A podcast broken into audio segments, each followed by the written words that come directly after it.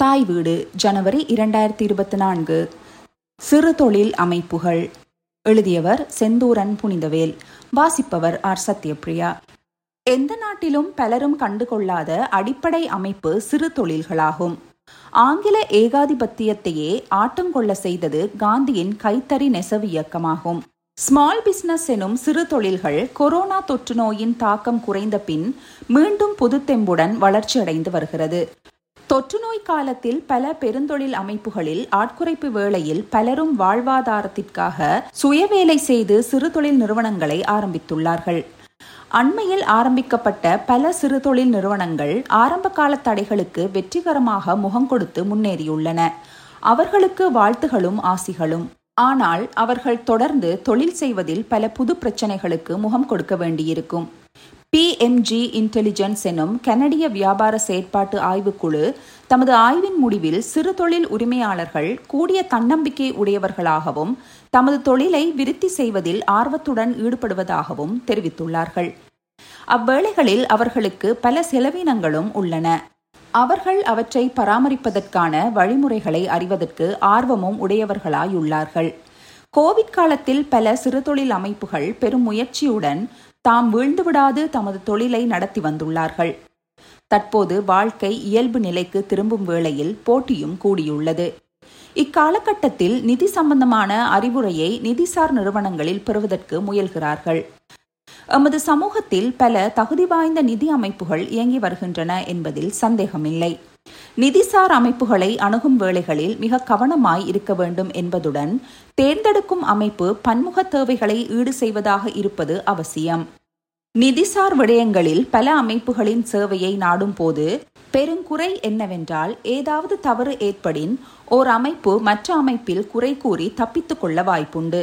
உதாரணமாக குறிப்பிடுவதானால் இணைய வழி ஏற்படும் தாக்கங்களும் இழப்புகளும் மற்றும் தம்முடன் இணைந்து செயலாற்றும் சேவகர்களுக்கு தேவையான காப்புறுதிகளும் வழங்குவதுடன் முதலீடு செய்யும் உங்களுக்கான நிதி சம்பந்தமான விடயங்களையும் கவனிப்பதற்கு ஏற்ற ஆலோசனைகளை பெறுவது அவசியம்.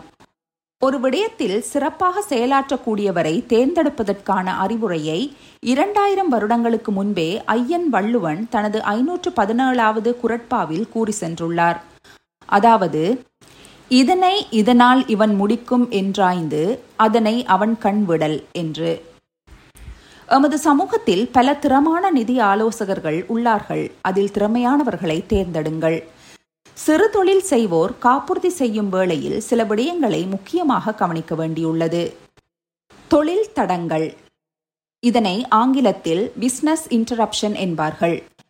இக்காப்புறுதியை பொதுவாக பலரும் போதிய அளவு பெறுவதில்லை. இக்காப்புறுதி எதிர்பாராத அதாவது தீ விபத்து அல்லது பெரு வெள்ளம் ஏற்பட்டு தொழில் தற்காலிகமாக நிறுத்தி வைக்க வேண்டிவரின் ஏற்படும் நஷ்டங்களை ஈடு செய்வதற்காகும். இது கோவிட் நைன்டீன் காலங்களில் ஏற்பட்ட தடங்கல்களின் போது ஒரு பெரும் கேள்விக்குறியாக அமைந்தது.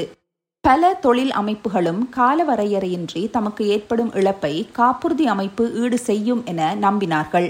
இதனால் பல வழக்குகளும் தொடரப்பட்டது. முதன்மையான காப்புறுதிகள் இது காற்றால் பரவும் நோய்கள் கிருமிகளின் தாக்கம் எனினும் சிறு தொழில்கள் குறிப்பாக அவை செயலாற்றும் இடம் மற்றும் கருவிகளில் தங்கியிருப்பவைக்கும் காப்புறுதி நஷ்ட ஈட்டை தரும்.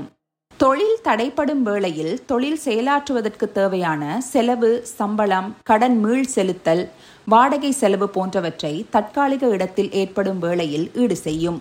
இதற்கு கேட்பனவு செய்யும் வேளையில் இரு விடயங்களை கருத்தில் கொள்ள வேண்டும்.